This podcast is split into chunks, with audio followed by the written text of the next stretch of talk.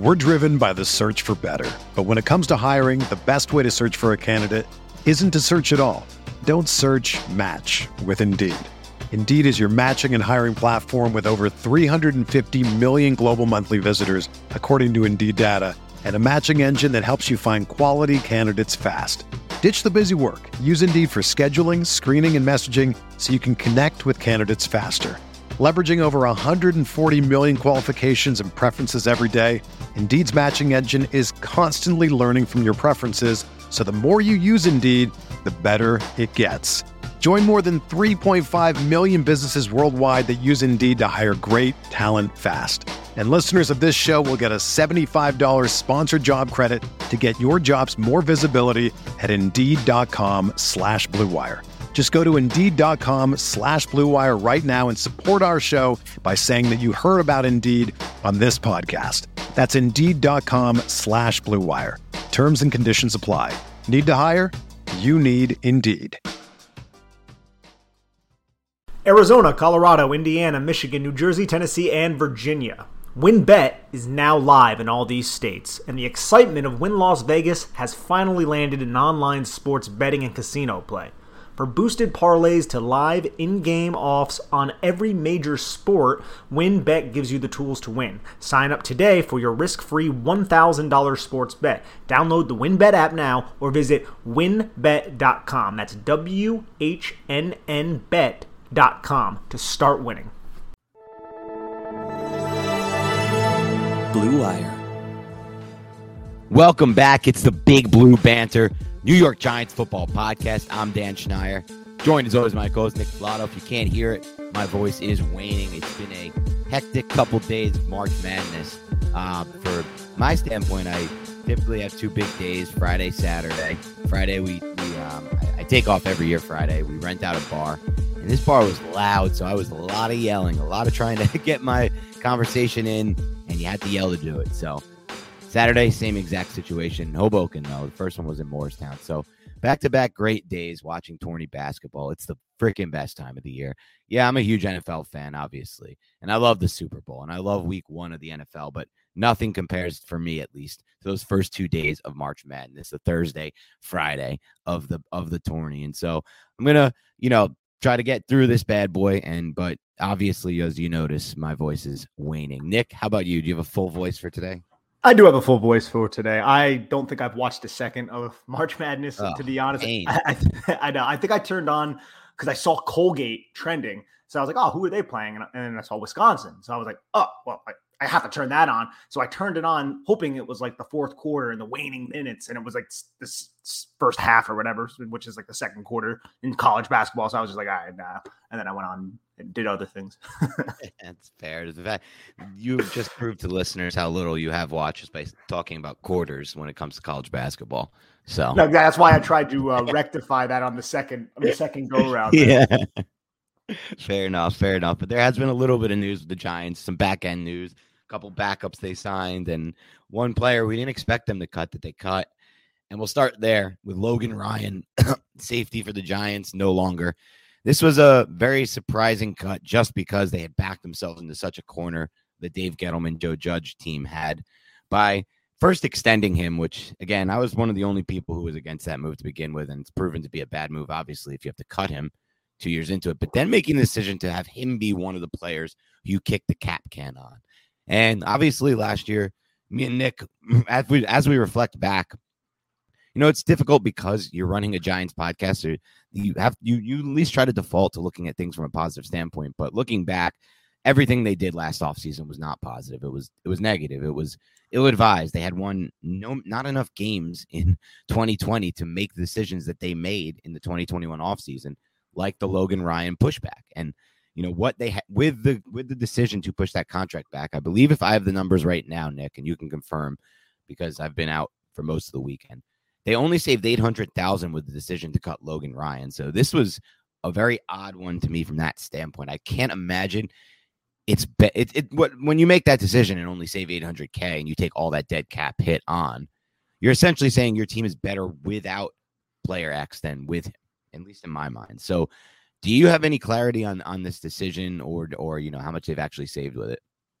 Yeah, so it is 775k on the cap. There was a $3 million skill guarantee that was going to trigger on the third day of the league year, which he was released before that. So it saves a little bit of money from from that standpoint. And I think it also saves money for next year. I could be wrong on that. To be honest, I'm not a cap expert.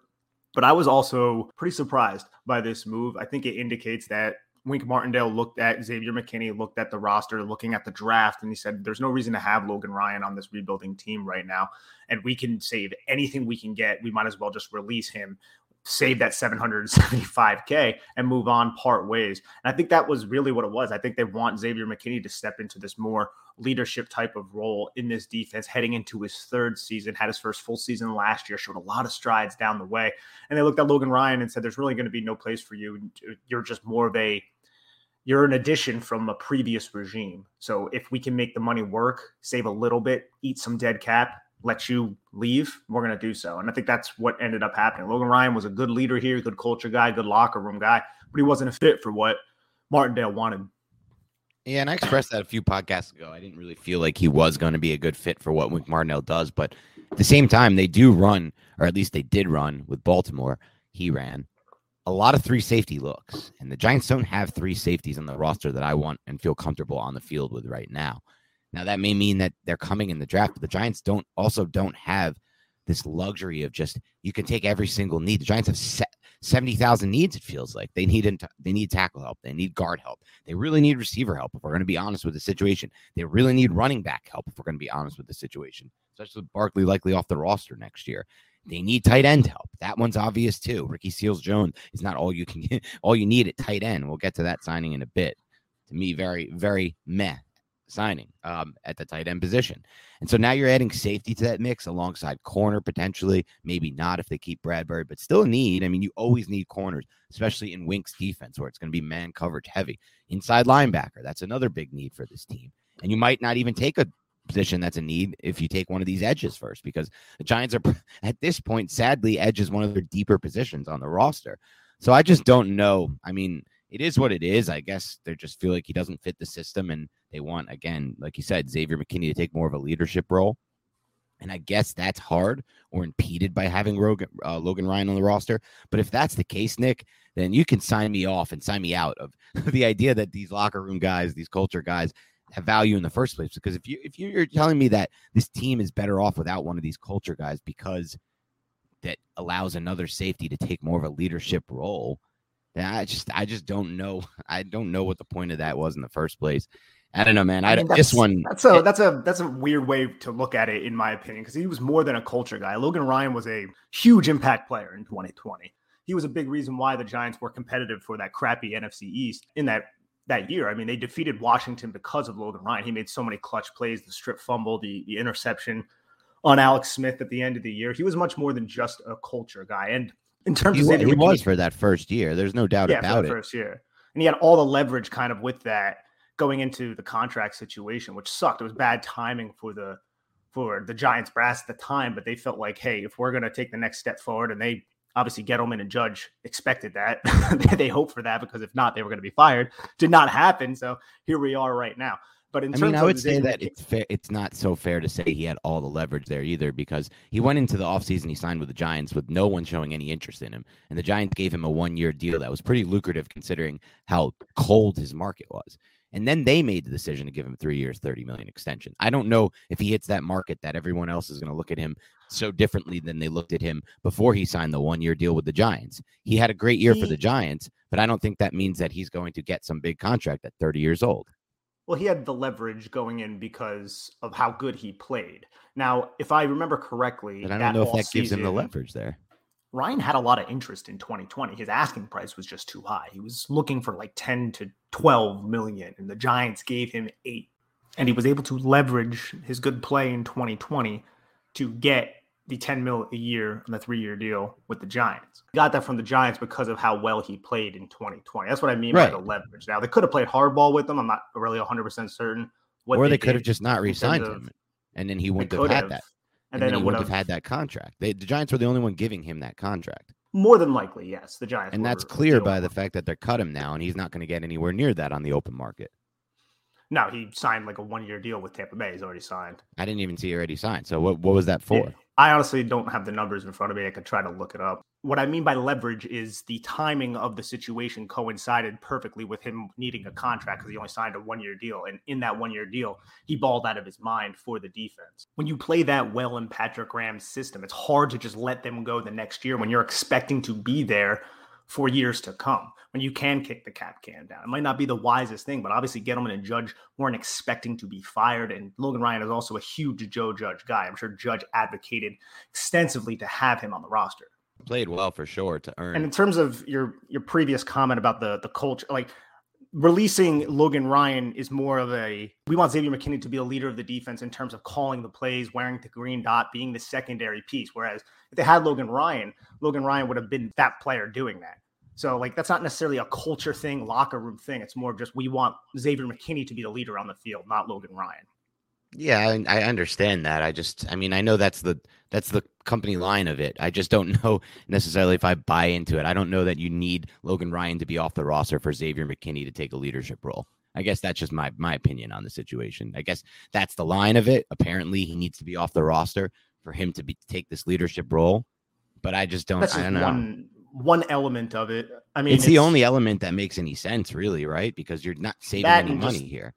That and just a little minimal cap savings and whatever savings they might get next year. But you can't sign a safety better than Ryan for that money, right?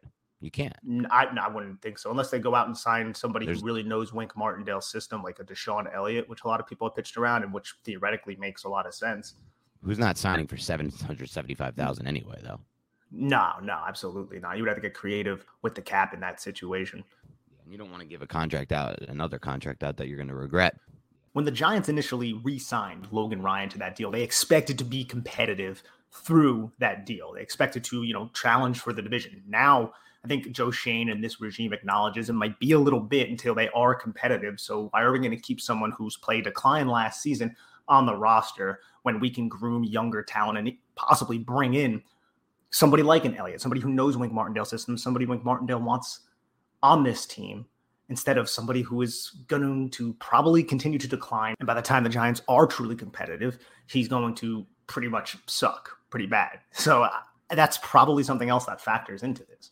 Yeah, I mean, I, I this one to me is certainly not a move I'm applauding by any means. I, I guess I'm okay with it, but I just don't see any value behind this move whatsoever. Really, I guess they just really didn't want Ryan on this roster. They just, they, like you said, they must must not felt like McKinney can take that step forward from a leadership standpoint without him or with him, just a, just didn't have a vision for him. And they might love somebody in the draft, which is which is another thing that we should probably discuss. And I don't even know how much that or what happens with that three million kicker that would have because I don't think that necessarily how much does that affect the cap? I don't I don't know if it does or if that's just three million coming out of the owner's pocket. Right. In which case we don't care. But yeah, yeah, yeah exactly. I don't, I don't really know the cap on, on this either. I remember when it, when he was first cut, I was around and it was kind of everybody was kind of like, oh, well, one person said they're going to save this amount of money. The other person's like, they're saving this amount yeah, of money. Weird. And in the end, they ended up saving not much from this decision. So definitely one of the weirder decisions, I think, from from my standpoint that I've seen with the Giants in the last five, ten years, at least just from a confusion standpoint, for me at least. I, I'm fine with it, I guess. Again, I wasn't a huge believer in Ryan and Wink's system to begin with, but I just don't think you're fine. And, and again, this is mostly going to be most likely a punt year, despite how bad the NFC East is going to look because the Giants can potentially. I, I was talking about this with a friend last night at the, the bar when we were talking about March Madness. It's not completely we don't want to get ahead of ourselves like we did last offseason, Nick, but it's not completely out of the realm to think the Giants have a chance to win the NFC East just because of how bad the NFC East is. We're driven by the search for better. But when it comes to hiring, the best way to search for a candidate isn't to search at all. Don't search match with Indeed. Indeed is your matching and hiring platform with over 350 million global monthly visitors, according to Indeed data, and a matching engine that helps you find quality candidates fast. Ditch the busy work. Use Indeed for scheduling, screening, and messaging so you can connect with candidates faster. Leveraging over 140 million qualifications and preferences every day, Indeed's matching engine is constantly learning from your preferences, so the more you use Indeed, the better it gets. Join more than 3.5 million businesses worldwide that use Indeed to hire great talent fast. And listeners of this show will get a $75 sponsored job credit to get your jobs more visibility at Indeed.com slash BlueWire. Just go to Indeed.com slash BlueWire right now and support our show by saying that you heard about Indeed on this podcast. That's Indeed.com slash BlueWire. Terms and conditions apply. Need to hire? You need Indeed. When you need mealtime inspiration, it's worth shopping Kroger, where you'll find over 30,000 mouthwatering choices that excite your inner foodie. And no matter what tasty choice you make, you'll enjoy our everyday low prices, plus extra ways to save, like digital coupons worth over $600 each week. You can also save up to $1 off per gallon at the pump with fuel points. More savings and more inspiring flavors make shopping Kroger worth it every time. Kroger, fresh for everyone. Fuel restrictions apply. Mother's Day is around the corner. Find the perfect gift for the mom in your life with a stunning piece of jewelry from Blue Nile. From timeless pearls to dazzling gemstones, Blue Nile has something she'll adore. Need it fast? Most items can ship overnight. Plus, enjoy guaranteed free shipping and returns. Don't miss our special Mother's Day deals. Save big on the season's most beautiful trends. For a limited time, get up to 50% off by going to BlueNile.com. That's BlueNile.com. Yeah, and that the NFC in general sucks. Even if they don't win the NFC East, like squeaking into the playoffs with a seven seed, that that could realistically happen. Does that mean the Giants are good, ready to win the Super Bowl? Absolutely not. But seven playoff teams in a weak conference, it's possible. Anything can happen. We've seen how many times you can lose or win close games. The Giants have been on the the the bad end of that. Now, if that just switches, you know, play here, play there, and the Giants are winning games and they could possibly make the playoffs, which would be insane to think about right now. But crazier things have happened. Yeah, and then it's in, but yeah, I completely agree with you. It's just interesting when you lose a player like Logan, Logan Ryan, you're not going to be able to replace him one for one unless you use one of those high draft picks. But we'll see what happens there. Um, we actually haven't recorded since Giants made a couple moves. Both backup players, in my mind. One has a chance to be more. The first is Tyrod Taylor or Tyrod Taylor, as it's actually pronounced, but he does he does allow people to, to call him Tyrod. So I'm probably going to continue to call him Tyrod only because he's allowed it and he's confirmed it himself. Of those of you might remember from Hard Knocks, he this was like a big funny storyline how it's actually Tyrod Taylor, like a TU, but uh, again, he allows Tyrod, so I might call him Tyrod. But Tyrod Taylor, Giants signed. Um, what are your initial thoughts on him as a backup quarterback? At first, obviously, people were freaked out by the contract details, but it ended up being a lot cheaper than anyone thought. Yeah, it was originally reported as two years, 17 million, which seemed like a lot, but it's really just two years, 11 million with a bunch of incentives. Because, you know, I liked it. He was one of the quarterbacks that I wanted the Giants to pursue. A lot of people were talking about Mitch Trubisky, and I was like, he might price himself out. He didn't get a ridiculous contract either, but he's going to be starting for Pittsburgh. I liked Marcus Mariota. Tyrod was always that third guy that I mentioned. I have issues with Tyrod's ability to stay healthy. It seems like every time he's out there, he ends up getting injured within two to three weeks. Hopefully, he doesn't see a lot of playing time, and Daniel Jones kind of takes a step forward, and then he's that veteran presence that can help Jones. If anything does happen to Jones, he can step in because he's athletic. You don't have to change the offense all that much. I, uh, I I like the move. I do. It's it's a much better addition than someone like a Mike Glennon, and I feel like he offers more than even someone like a Colt McCoy who couldn't even push the ball vertically. I think Tyrod Taylor has a little bit more than that in his tank. So I'm uh, I'm a fan of the move. Yeah, I'm a big fan of this decision by the Giants. Obviously, those who know me know that I believe in QB two, and especially this is I believe in QB. I just believe in adding talent to that position when you, when you especially when you don't have like Justin Herbert or Joe Burrow as your QB one. Then things change, and I get a little, you know, my my opinion might change. But when you have unsettled situation at QB one, and that's a, that's being nice about the Giants situation right now for a quarterback who topped out a career highs in 2019 with 3,200 yards and 21 touch or what was it, 24 touchdowns or 21 touchdowns, whatever it was. Those were career high numbers and haven't been top since. So they need talent at that position. And I think Tyrod Taylor, the thing that's interesting to me that I want to look back at and and just and discuss at another point after we watch some tape is he changed a bit as a quarterback with the Texans last year because before that he had been remember as recently I think as 2017 he took the Bills to the playoffs as the starting quarterback, which is pretty impressive. And to me, proved one thing that I was always concerned with with Tyrod, which was can he throw in the cold because that's going to happen the windy cold. That's going to happen if you come to New York and he threw pretty well that season in Buffalo. Then obviously he had a dome season last year with the Texans, and obviously had some time with the Browns, so he's proven that. But he had a dome season. What I'm interested in finding out, Nick, is his turnovers went up big last season with the Texans in the time that he was on the field. Um, so I'm interested in seeing why that happened because he wasn't a turnover heavy quarterback prior to that with the Bills, with the Browns, with any at any stop of his career. So I'm curious why that was the case, and that might just be you know scheme based or based on the situation around him. Just a really bad game against Miami. he threw three picks uh, that, at yeah, Miami. That's obviously inflating the numbers as well, like you said. And I thought you were going to make a joke earlier, by the way, about how you know hopefully he can stay healthy. Hopefully he doesn't have a doc a doctor. Yeah. what happened with the Charger situation? I forget. But so like a- I don't remember exactly. He had some pressure in his in his chest, so they went to go relieve it, and they they kind of like uh, put the needle so far into like under his ribs that it punctured his lung, and that's what led to Justin Herbert starting. yeah, unreal. So that's a little bit of bad luck there too for him. And But Dan, do you remember Anthony Lynn like literally said like Justin Herbert's not going to start this year. This is Tyrod's team, and that happened in like week like it might have been week one or it was possibly week two. And it was that's just like wild that like it happened because once Justin Herbert got exposed to the NFL, it was like, oh wow, yeah, there's no way we can go back to Tyrod. yeah, I remember Like, when he first played that first game. Like the, even then, Lynn was like, "I'm not sure. We'll see what happens with Tyrod." And everyone's like, "Are you freaking kidding me? Did you see how this Herbert kid looked out there? You can't take him off the field. What are you crazy?" And yeah, like you said, that was it. Herbert has obviously been a mainstay there too. I'm excited to see him take this jump next year. I think year three is going to be a big one for him in the NFL. Not that he hasn't already taken a huge jump, but there's more to come there. But yeah, Terod Taylor, definitely someone I'm going to be interested in seeing uh, and comparing what happened in Houston because I think this probably wasn't. He would tell you it's probably not his best season, but he still made plays. Like you watch the film and he's still making thing. He's still doing things the Giants don't currently have at the quarterback position. He's making throws on the run that the Giants I haven't seen from this Giants quarterback, and he's making some plays downfield that were improvised and that were you know the pocket broke down it wasn't as planned he's getting off schedule and still making things happen which is something the giants have really lacked for a long time now at the quarterback position uh, so we'll see what happens with Terod Taylor. The the interesting last, uh, I guess, um, icing on the cake for me would be if the Giants do decide to move on from Daniel Jones this next offseason, they have Terod under contract for next year.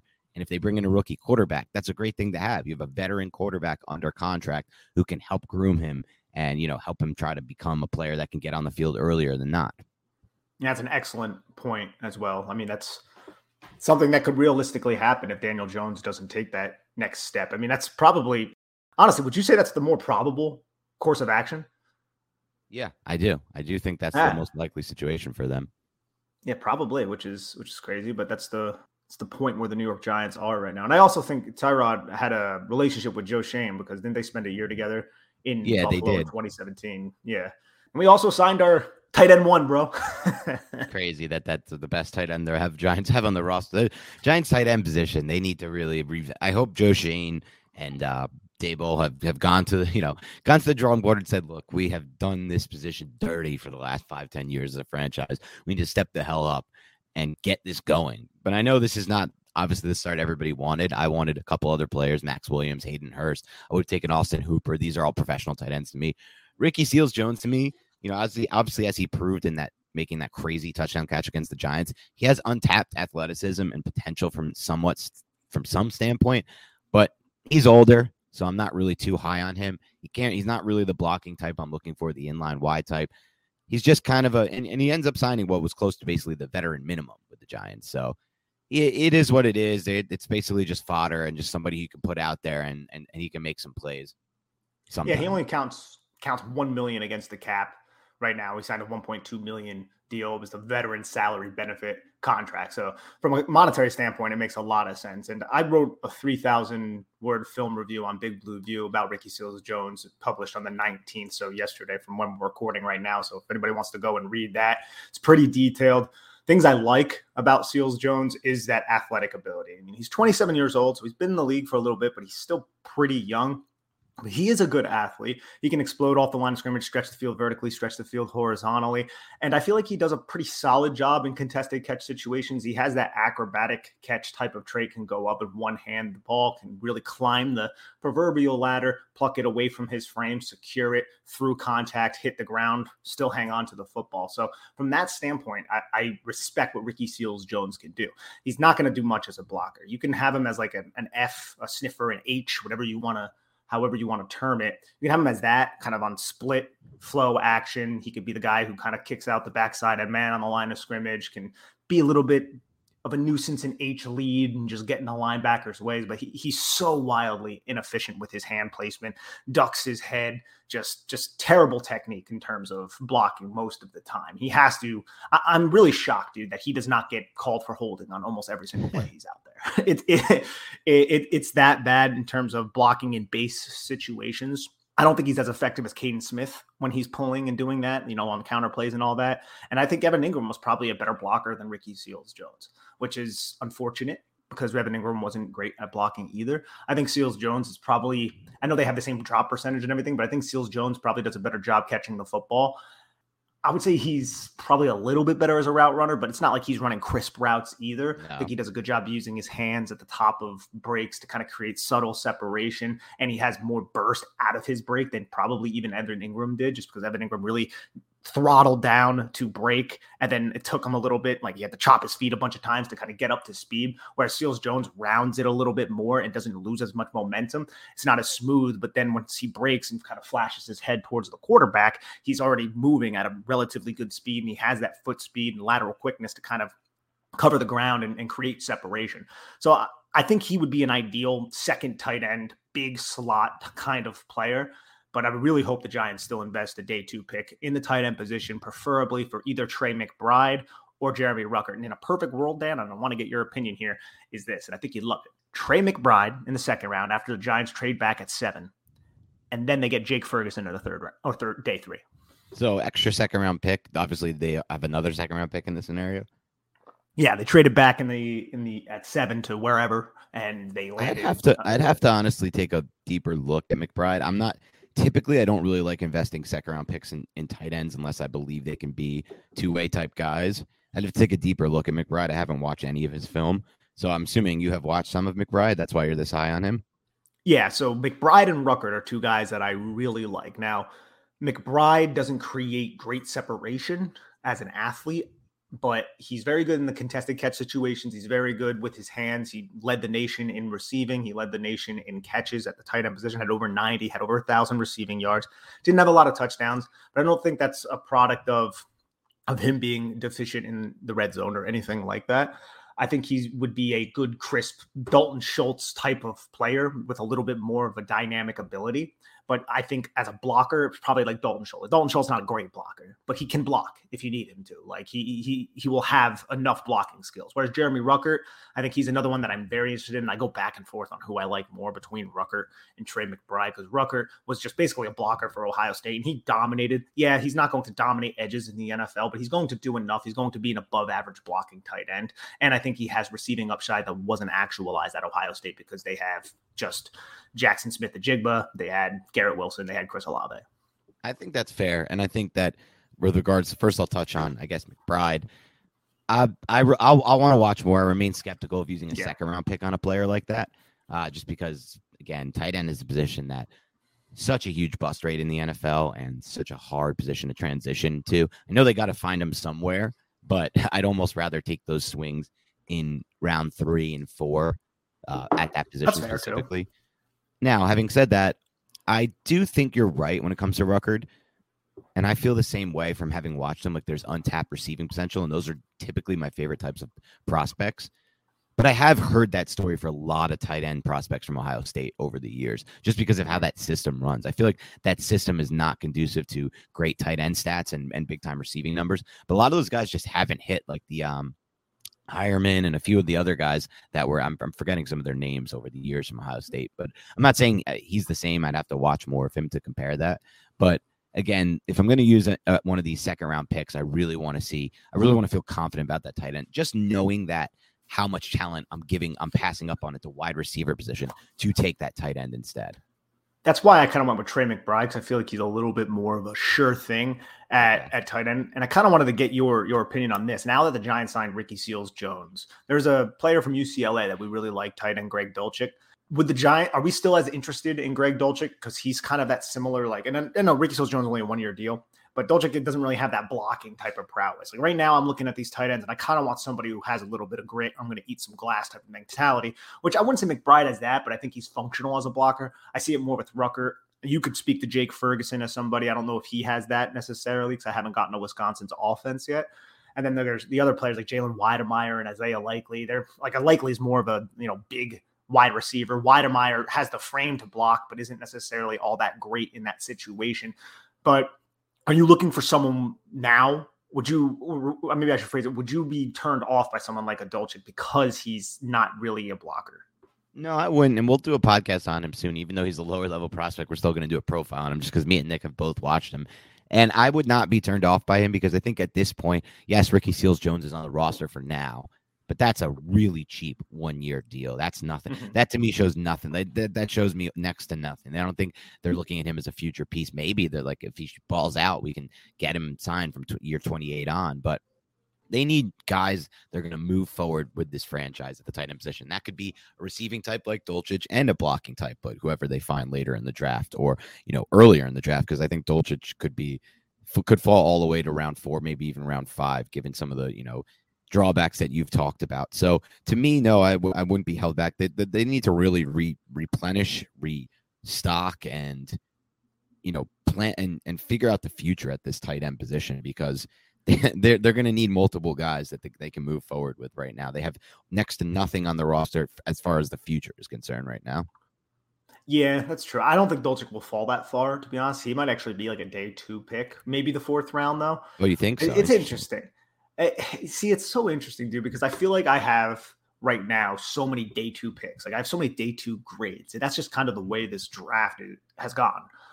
But you know it's not going to be that way. There's only a finite amount of, of day right. two picks. So you're going to have value fall to that day three. And that happens every year. Like we didn't think some of the players who went in day three last year were going to be around. And when they are, you know, you're like, oh crap, you know, it's Giants going to get him. You know, Elerson Smith out there. And I know he played at UNI, so he didn't really play in, he didn't play in 2020 but he went down to the Senior Bowl and he dominated. And then his combine was literally like the elite of the elite, like some of the best combine testing numbers you can ever have. So he fell to day three, and we were like, oh, that's a perfect value right there. And that was a good pick. Now I hope that he actually kind of comes into his own. We didn't really see a lot of him because he was injured last year. And that's another thing, too, bro. Like we could probably do a podcast on players who were injured last year and if they can actually break out this year because the Giants have a bunch. Just two rookies from last year with Elerson Smith and Aaron Robinson. Both of those yeah. players missed training camp. You know what I mean? Like they, they have high upside still. They they could become something. Those are two of the better prospects the Giants have right now, as far as I'm concerned. Elerson Smith is a player who Trevor Penning, who a lot of people like, some people like for the Giants. I haven't watched him yet, but I tend to think that he's being a little overrated just because of some of the the the highlights standout quote unquote film that's circulating right. from like tossing guys to the ground and being over overly physical which isn't ultimately going to make for a great tackle, but it's fun to watch. And he said that the best player he's gone against has been in practice against Elerson Smith. I still feel like we were really high on Smith for reasons, traits based reasons.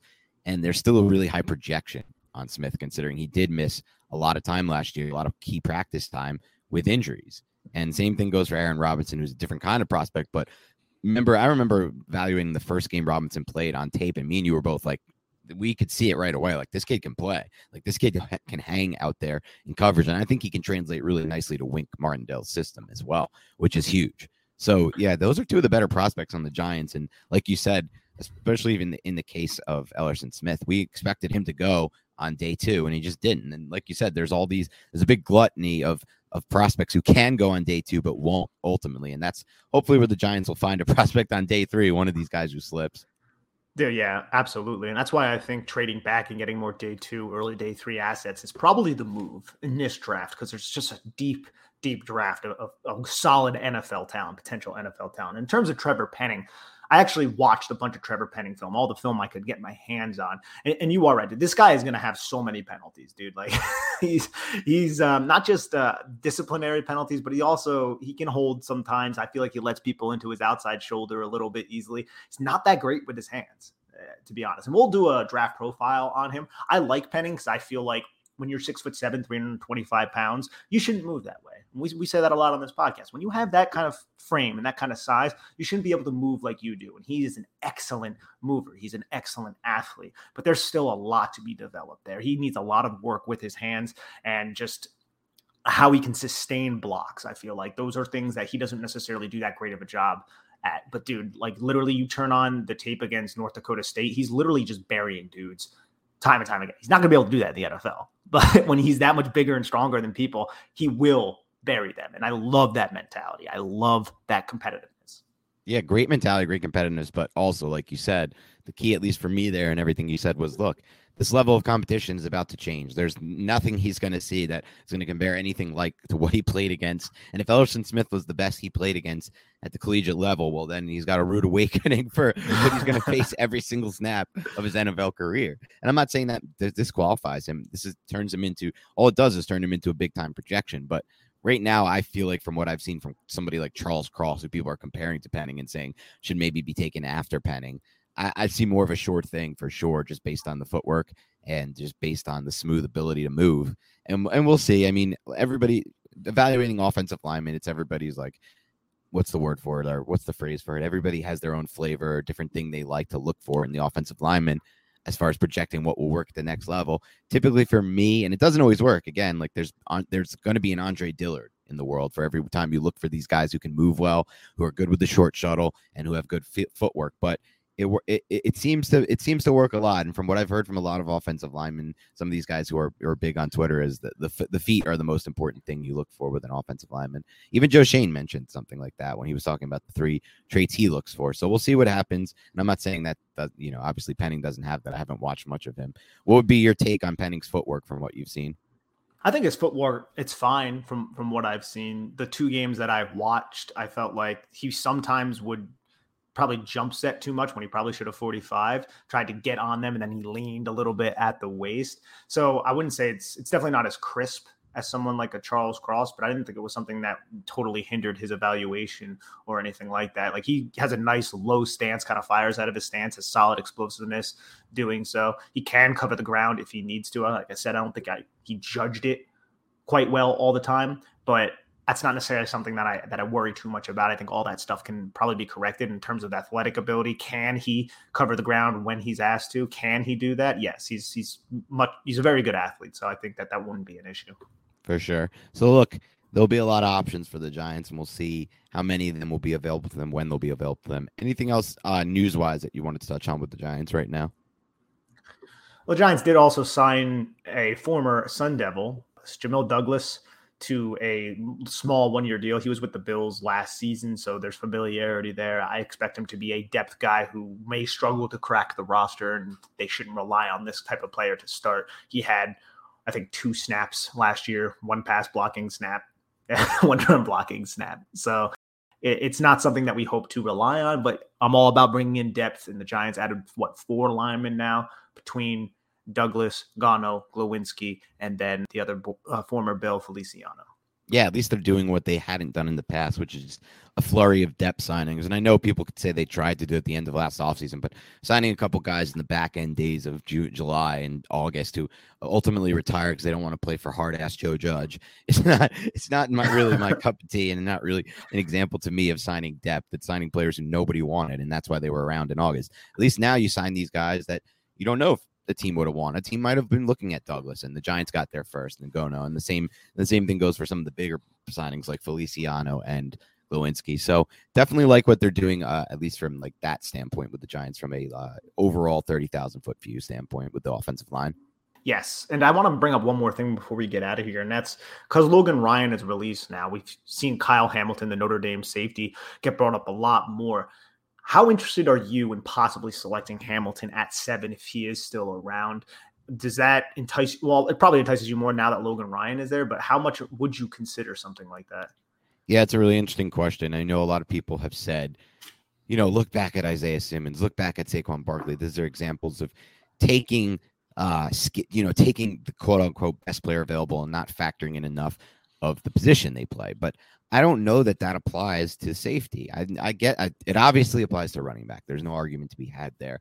And a linebacker like Simmons, who kind of played such a unique role in that Clemson defense with Venables, and you can you can look back now and kind of be like, all right, I kind of get why his role was so unique at the collegiate level, and and it's been harder for him to kind of find it in the NFL. But what Kyle Hamilton does, there's no you don't need a unique role for Kyle Hamilton. You put him in Martindale's defense, and he's immediately going to be an impact player. And he can do multiple things on the field for you. can come up and attack downhill in the box. He can play a deep half role. He can be interchangeable with McKinney. So normally I would say I'm not as interested in a player like this, but I uh, from what I've seen of Kyle Hamilton, I feel like he could be one of the three, four, five best prospects overall in the draft. And I just don't view safety the same way other people view safety. I view it as much more of a vital position, eh, not only at the NFL level, but within this Wink Martindale defense, which we hope is going to be here for a while. Like we hope the Giants aren't going to have to recycle coaches again, like they've had to do with Shurmur and Judge and McAdoo. This is my goal, and the hope is is is Daboll and crew and Wink Martindale included will be here for five, ten years, maybe longer. So. I, I think with with all that considered, I'm I'm more open to the the idea of Hamilton than I would be in a lot of other spots for the you know in a lot of other situations that the Giants could be in right now. I 100% agree. I would like to look at players, defensive players, who can fundamentally change what you can do on defense. And I don't think there's a lot of players like that in this draft. I think two really come to my mind, other than maybe the cornerbacks. One is Kyle Hamilton, and the other is Jordan Davis. Interesting. yeah, man. A player like Jordan Davis, you line him up in a tight front, you put him at the nose. It's going to automatically allow you to do so many things on the back end. I know a lot of people like Seth Galina and Diante Lee talk a lot about the proliferation of tight fronts in the NFL with two high safeties. It's something that Brandon Staley likes to run. And you have a vulnerability there in terms of your run defense when you when you do not have somebody like a Jordan Davis. When you have a Jordan Davis, it really allows you to not have that safety shade down in the box and they can worry more about coverage responsibilities, whether that's double teaming, whether that's dropping into a deep half two shell, whether that's rotating one high and then blitzing another. You can just do a lot of different things. I think those two players can fundamentally change what defensive coordinators want to do if those defensive coordinators want to do that. And I know that someone as big and athletic as Jordan Davis, you can have him do so many different things in the middle of your defense. Now, I'm not advocating the Giants to select Jordan Davis.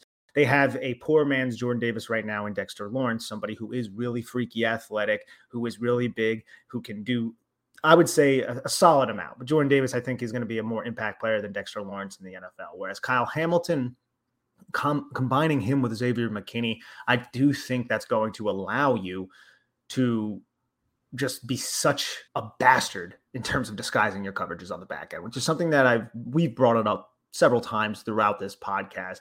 The the amount of things you can do, the amount of things Wink is going to want to do, because Wink, the way he uses his safeties, he brings them up into the box a lot. He brings them off the edge a lot. They're blitzing a lot. They're pressuring. They're dropping into coverage. He will just line a bunch of people up at the line of scrimmage and then bail them out right before the snap. Just totally confuse and try to deceive the opposing quarterback. And I think having a player like Kyle Hamilton will really allow you to do that. But I can totally understand if the Giants don't want to go in that direction.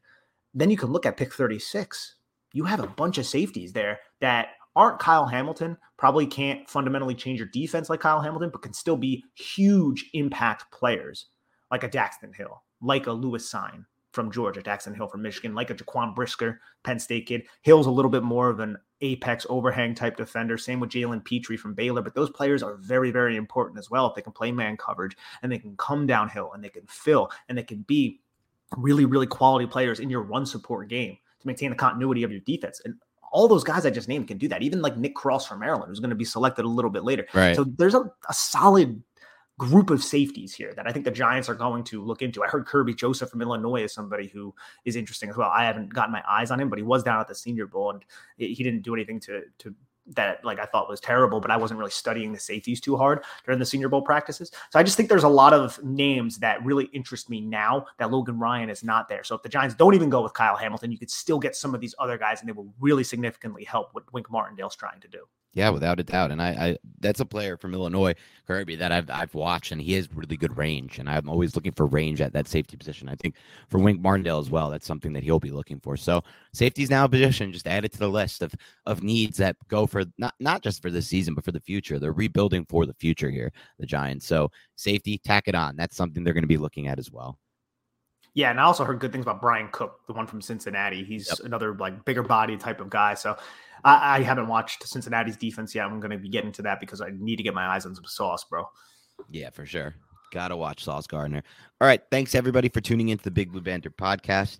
Obviously, as we turn the page on March, get ready for a big April. We have big things coming up starting next week where we will be having Mark Schofield rejoining the podcast. It's all quarterbacks with us Daniel Jones, Tyrod Taylor, maybe some quarterbacks in this draft class as well. Definitely, I should say, because he's gotten his eyes on those players as well. We're going to try to have a guest for every position. That's been the goal. We'll see if we can pull it off. But in addition to that, obviously, a lot of player profiles. When we turn the page to, to April, that's when it really starts happening for the Giants. We're on a you know month long count, uh, countdown until the draft, so very exciting times for the Giants. This is the biggest draft they've had in, in years, just based on capital and based on you know the new GM trying to put his mark on the franchise. So thanks again for tuning in. Have a great rest of your weekend, and we'll talk to you soon.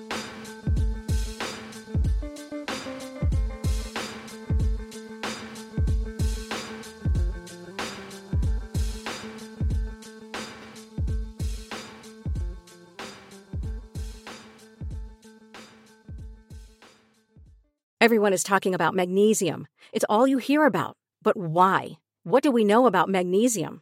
Well, magnesium is the number one mineral that 75% of Americans are deficient in. If you are a woman over 35, magnesium will help you rediscover balance, energy, and vitality. Magnesium supports more than 300 enzymatic reactions in your body, including those involved in hormonal balance. From functional medicine doctors to mental well being and female hormone experts, we all know that magnesium is the one mineral to improve all aspects of well being and health. But which one? Magnesium Breakthrough from Bioptimizers, the trusted choice recommended by leading experts with seven best absorbed forms of magnesium to ensure your body receives the support it needs for overall well being. Go to bioptimizers.com slash balance today and use code BALANCE10 for 10% off. Support your journey to wellness at B-I-O-P-T-I-M-I-Z-E-R-S dot com forward slash balance. Magnesium Breakthrough from Bioptimizers, your foundation to optimal health and vitality.